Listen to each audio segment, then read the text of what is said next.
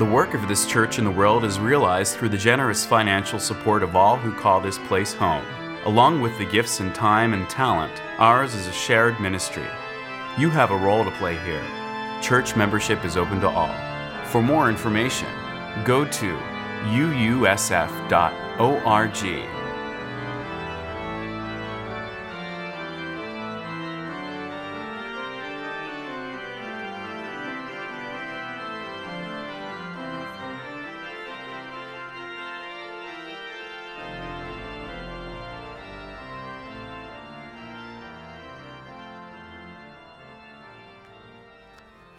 I take a sip of water periodically, mostly so you all can see that I still do have a face.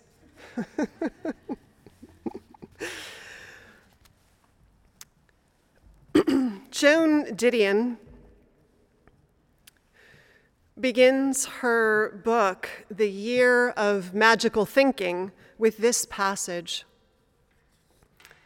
Life changes fast. Life changes in the instant. You sit down to dinner, and life, as you know it, ends. The question of self pity. Those were the first words I wrote after it happened. The computer dating on the Microsoft Word file, notes on notesOnChange.doc reads May 20th, 2004, 11 11 p.m. But, but that would have been the case of my opening a file and reflexively pressing save when I closed it. I'd made no changes to that file in May. I made no changes to that file since I wrote the words in January of 2004. A day or two or three after the fact. For a long time, I wrote nothing else. Life changes in the instant, the ordinary instant.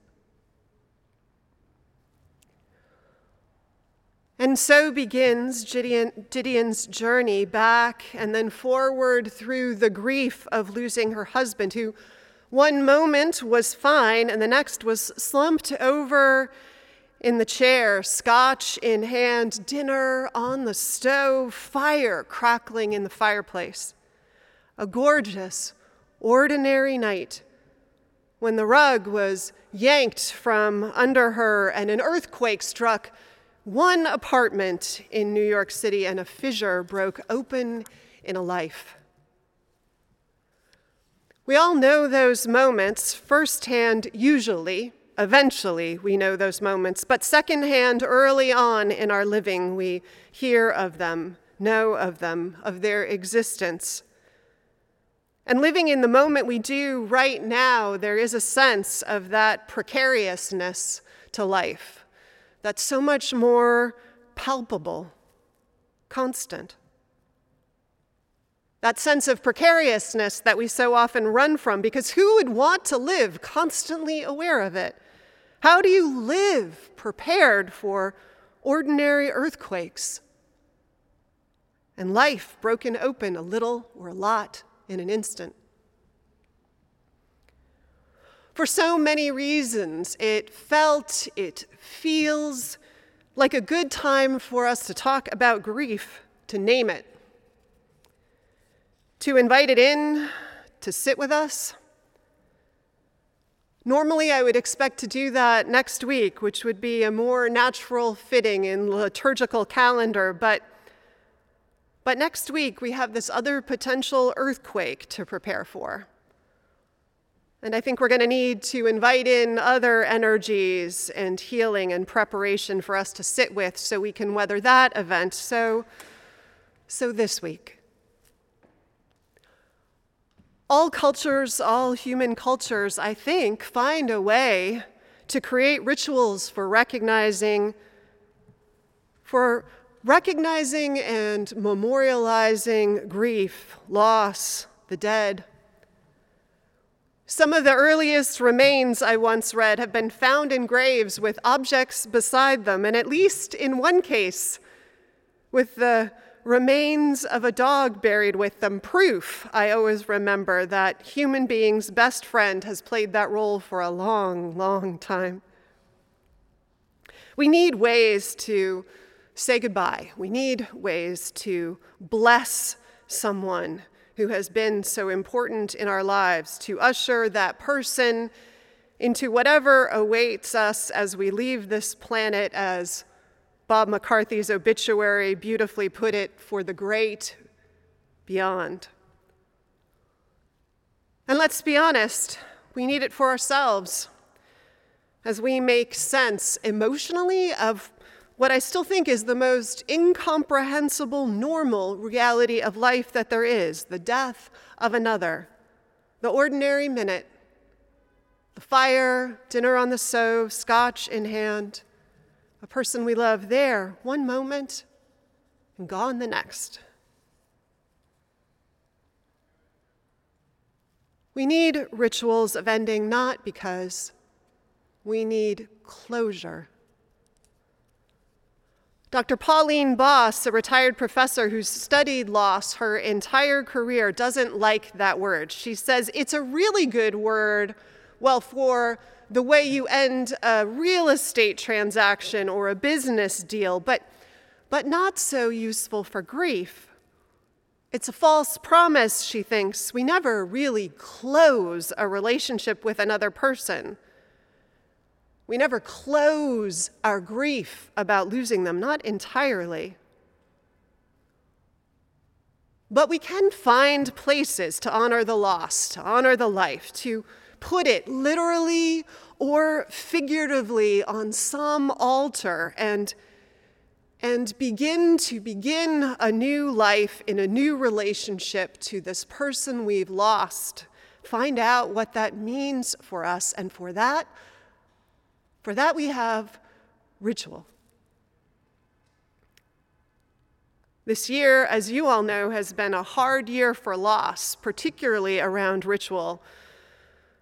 Memorial services for some of the people we've lost in this very community have been delayed until family can come to be here in person or we can be together for that moment.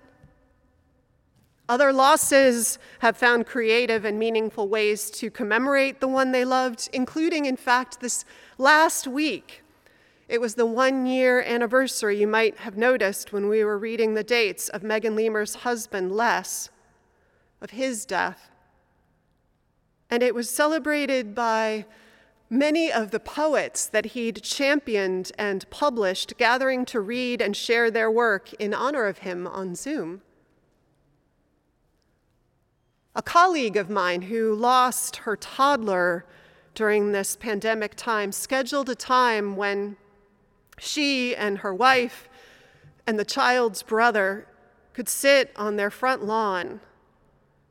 And cars were invited to drive by and offer their love and look eye to eye and speak words of support out the open windows love and support that this family desperately needed, and love and support that those people driving by desperately needed to be able to give. We human beings, we are incredibly creative makers of ritual. So desperate are we for them in order to be able to heal. So I wanted to name that for us to remember that about ourselves. because we are, as I repeat often, so that we stay conscious of it, no matter how long this persists, we are swimming in loss these days. Personal losses like those that we named today, collective losses like the daily recitation of the national and global deaths from COVID and natural disaster housing losses due to fires in this area, or eviction, job loss. And then, in addition to all those losses we can lay our hands on, Dr. Pauline Boss would tell us to pay attention to what she called, in a term she coined while in graduate school, ambiguous loss. Ambiguous loss, as I understand it, attempts to name all those things that are felt as losses.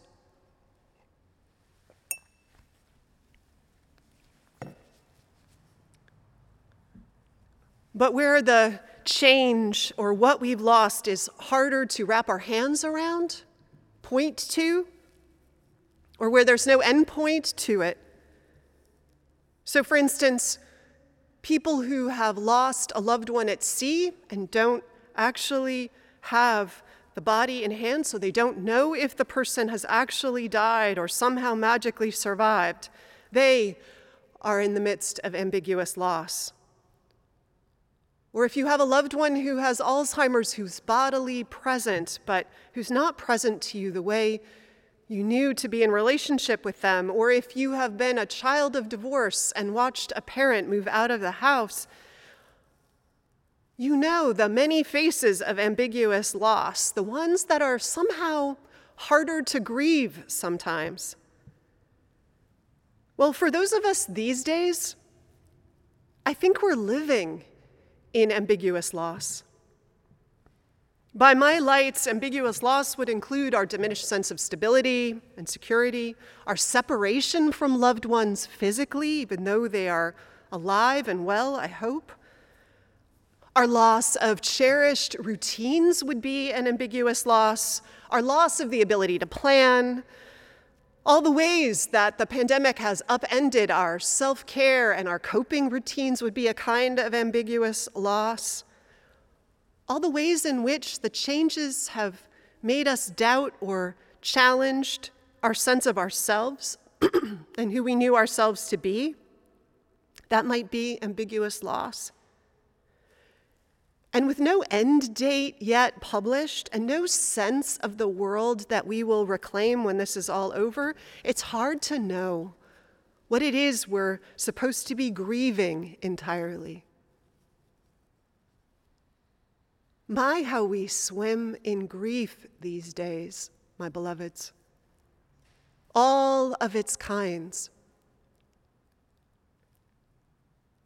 So I wonder if maybe we could make a little time, take a moment to lay some of this other grief at the altar this morning. I wonder if you could take a moment to think, and maybe it doesn't even take a moment to think of what has been especially hard for you this year, what feels most grievous. Maybe you found it in your body during that meditation in some clenching, in a block in your throat, in the sore shoulders you couldn't make sense of before. Did you find it? Could you name it? What loss that was hard that you keep just under wraps to cope? I invite you to sit for a moment. Breathe again into the fullness of your being, body, spirit, mind, heart.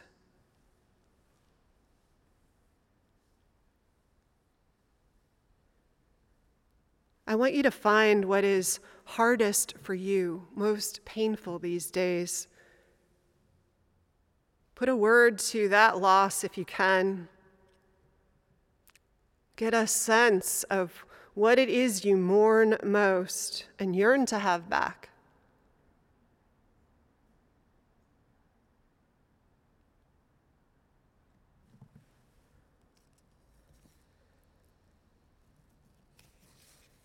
Can you lay it on the altar?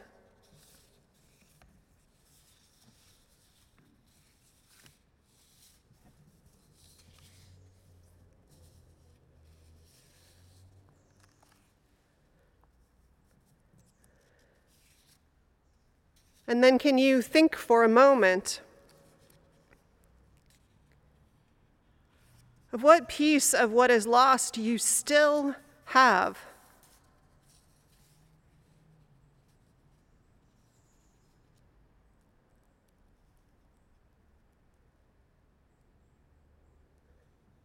If you've lost connection, can you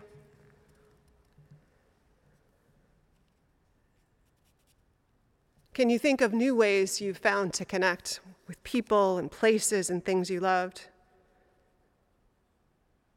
If you've lost a sense of control over your life, can you reclaim what it is you still have control over? Your choices, how it is you choose to be and act in these times.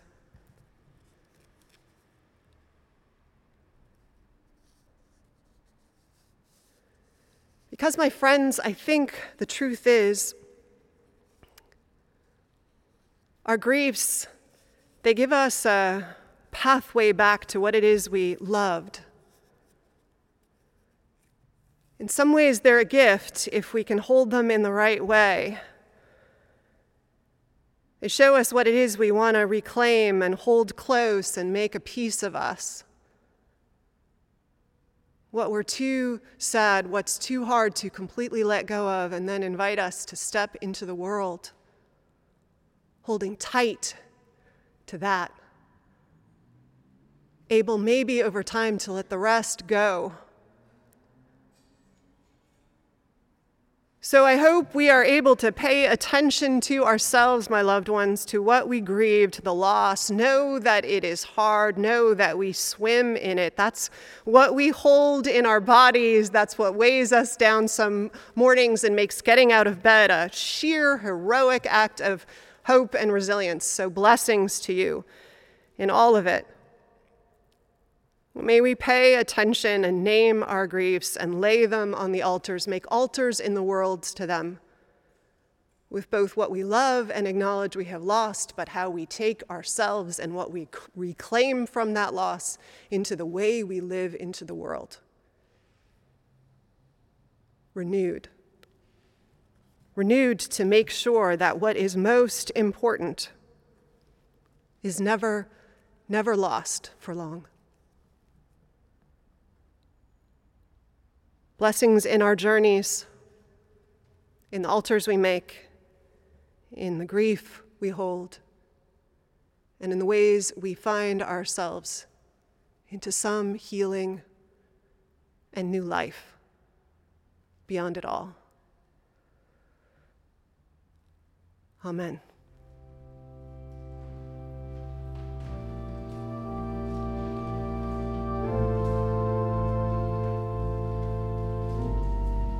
The work of this church in the world is realized through the generous financial support of all who call this place home. Along with the gifts and time and talent, ours is a shared ministry. You have a role to play here. Church membership is open to all. For more information, go to uusf.org